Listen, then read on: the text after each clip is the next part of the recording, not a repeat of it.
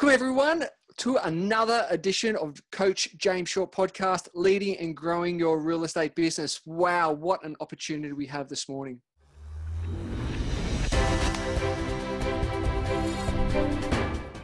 Great to have online the legend herself, Legal Eagle, the lady who's moving and shaking the legal world, Stacey Smith from Vivid Legal. Going to be talking about this morning, today, about the new changes to contract laws out there in the environment. So I've known Stacey for a number of years now, and just incredible on how she does her thing. She just really understands clients, their needs, what they really need to really leverage and scale their business, and how to actually protect them along that journey. So it's great to have Stacey online this morning, and welcome, Stacey. Thank you very much. Good morning.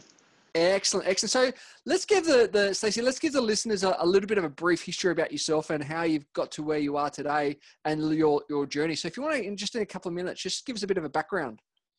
Yeah, sure. Look, you know, the boring traditional journey of a lawyer is where I started my journey from a little bit later in life. But, you know, working for big city firms, getting my experience in the corporate commercial world and intellectual property, which has been my baby for 20 plus years, and really saw a gap there, where small businesses just really weren't being looked after. Those big city firms with really clever strategic thinking and ideas just weren't set up to help small businesses in a way that actually allowed small businesses to use that. So a few years back, I set up my own practice, Vivid Legal, with the whole aim to find a way to bring protection and proactive legal strategies to small businesses to help them build bigger, better businesses and actually get the help that they need without it being that scary ride that most people see working with a lawyer would be.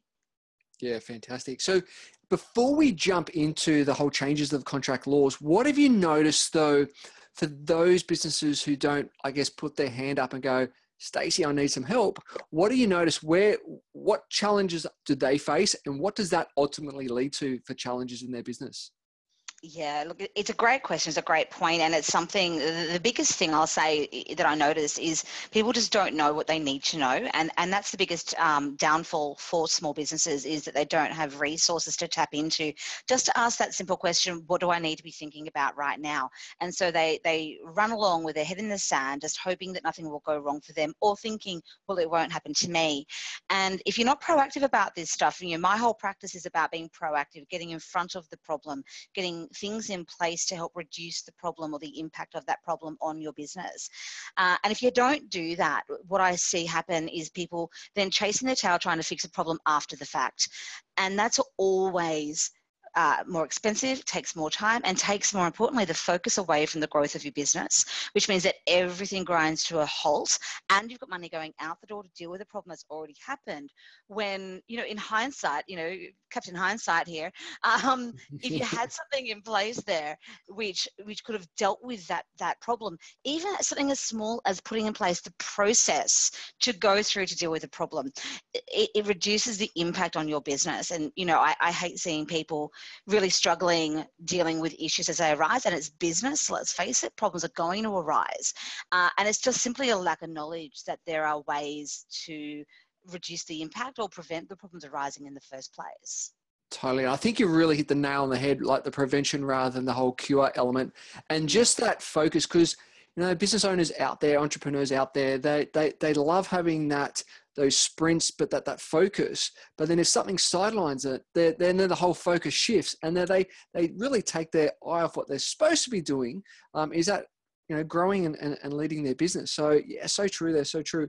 So on the flip side though, when someone comes to you and they go, you know what, I only know what I know. I know I need an expert in this area like yourself. What do you notice? What's the shift in themselves personally as a business owner, and therefore their business, once they sort of go, you know what, help me? Yeah, that's exactly right. It's both the business owner as a person and their business, which is a really interesting thing, because people don't see law as being, you know, assisting you as a person to grow.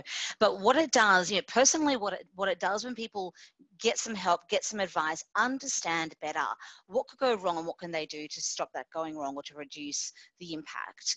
What happens to them personally is that suddenly that burden that's been sitting on their shoulder, the what if, I call it, that sits on their shoulder and actually stops them from allowing themselves and their businesses to grow because they're just so unsure of what might happen. And so they don't take that big leap and that big step. And as you just mentioned, entrepreneurs and business owners love having those springs, love having the momentum, and that momentum and the opportunities that it brings is what people see when they get this right. They're ready for opportunities when they step in front of them. They don't need to stop everything and go get ready, in which case the opportunity may be gone. People who are being proactive and getting this stuff in mind, in place in the first place, they have the mindset that they know they're ready to go as soon as that comes along, or they're pushing it forward because the fear of the unknown is no longer there for them.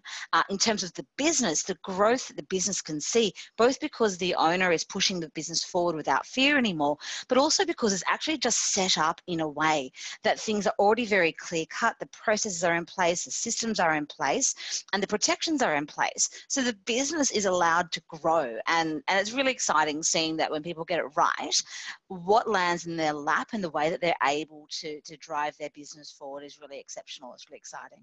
Oh, that's unreal. Perfect. So let's unpack it all. What are the changes to the new contract laws, and how is that going to impact on business owners out there? Yeah, cool. So look, there's a variety of different ways to protect your business. This is just one of many, but it's something that arose late last year. Changes came into place in relation to contracts between business-to-business businesses. So, I know that a lot of your listeners have business-to-business businesses. And what it means is that no longer can you have a standard contract. That might be a customer contract. It might be terms and conditions. It might be invoicing terms. It's anything that has standard terms between yourself and another party. And what the changes now say is that they can't be unfair. So one party, essentially, it's common sense. Don't be baffled by the legalness of it. It really is just common sense. If one party has what would be seen as an unfair advantage over the other party and the other side doesn't get to do anything about it, either they don't have an equivalent right or they don't have a right to respond, such as getting out of that contract, then that would be considered unfair. And what it means is that that contract then can be challenged. The consequences of that is that you have people refusing to pay you until they take you and your contract to the ACCC or to another body to have that reviewed, in which case you're not being paid for the work you've done. It could be that your contract isn't enforceable at all and you lose the ability to do the work. If it's a fixed term contract, you might lose the contract which you've budgeted into your cash flow for the next 12 months. That could simply be terminated, which is something you didn't anticipate. So there's a lot of consequences to it. The thing to bear in mind here is that unfortunately, most contracts are going to be skewed toward one party at this stage because we were allowed to do that. The whole point was, when you're drafting a contract for someone, you're going to make it as favourable to them as you possibly can. Give that client the best rights they can so they can protect themselves, they can enforce payment if they need to, they can enforce rights to IP if that's part of what they have. And contracts to date, as they've been drafted, have always favoured one party over another because it's been allowed. And now that the changes are in place, all of those contracts need to be reviewed. It may be that only a small change needs to be made to make sure that contract can't be challenged, but even that small review can result in you having, again, a clear run at your business, knowing that you have an enforceable contract in your business that somebody can't then go ahead and challenge. That's huge. I mean, the effect on cash flow and even cancelling, as you said, cancelling a contract and then, someone's budgeted for that. That's a massive impact on business and can be very detrimental to any growth of any business. Yeah, I see it a lot where people have their business practices in place, and business practices are fantastic, and you've got your process and you understand how money comes in and out of your business and what your growth plan looks like, even if it's only for the next, say, 12 months. And if one little change in the law is able to impact those plans to such a big degree that suddenly all of that's out the window. It's a waste of your time, energy and money. So, you know, if there's a small step you can take in just having your contracts reviewed, the answer might be they're fine, excellent. The answer might be there's a small change needed. It doesn't need to be a big deal, but it's really vitally important now that the changes are in place that you know, people take the time and just get it checked out. And so is there a time frame in relations to when the government's going to go, you know what, there are no more exceptions. There are no leeways. No, you've got it wrong. You need to fix it. Or is that started already? It's started already, mate. It's anything. So the 12th of November was the start date. So any contracts that were entered into before that date won't necessarily be able to be challenged.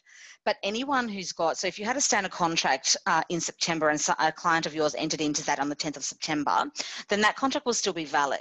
But if the same contract was entered into in late November, then whoever entered into that contract from 12 November onwards will have the ability to challenge the contract. So it's only for newly entered contracts. It was not a question that any contracts that are already in place can be challenged, but a standard form contract is generally being entered into over and over and over with all new clients that come through the door. So yeah, exactly right.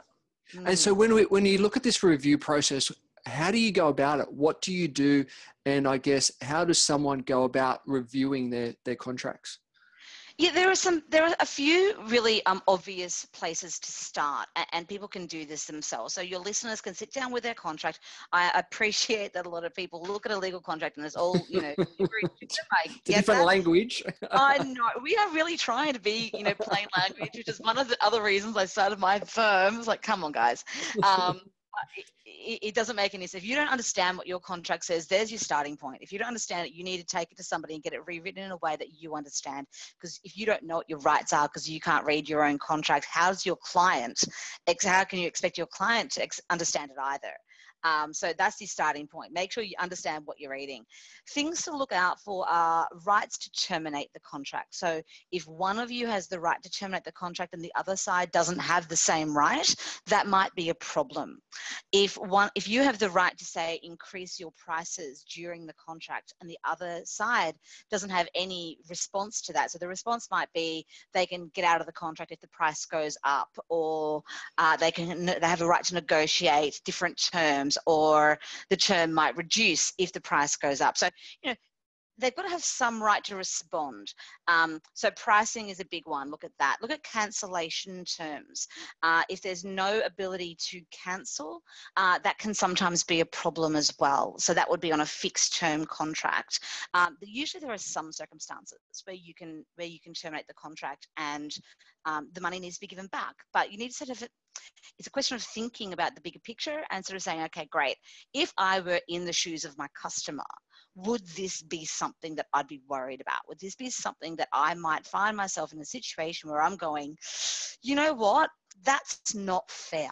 So as I said, it comes back to common sense. Termination, pricing, cancellation, and liability would be the last thing that they'd be looking at. So if you've got clauses in if your listeners have clauses in their contracts which limit the liability of them to their customer, or if they are the customer, if they're reading a contract which has a clause which means that whoever's given them the contract doesn't have any liability under that contract, well, that's another type of clause which may no longer be enforceable.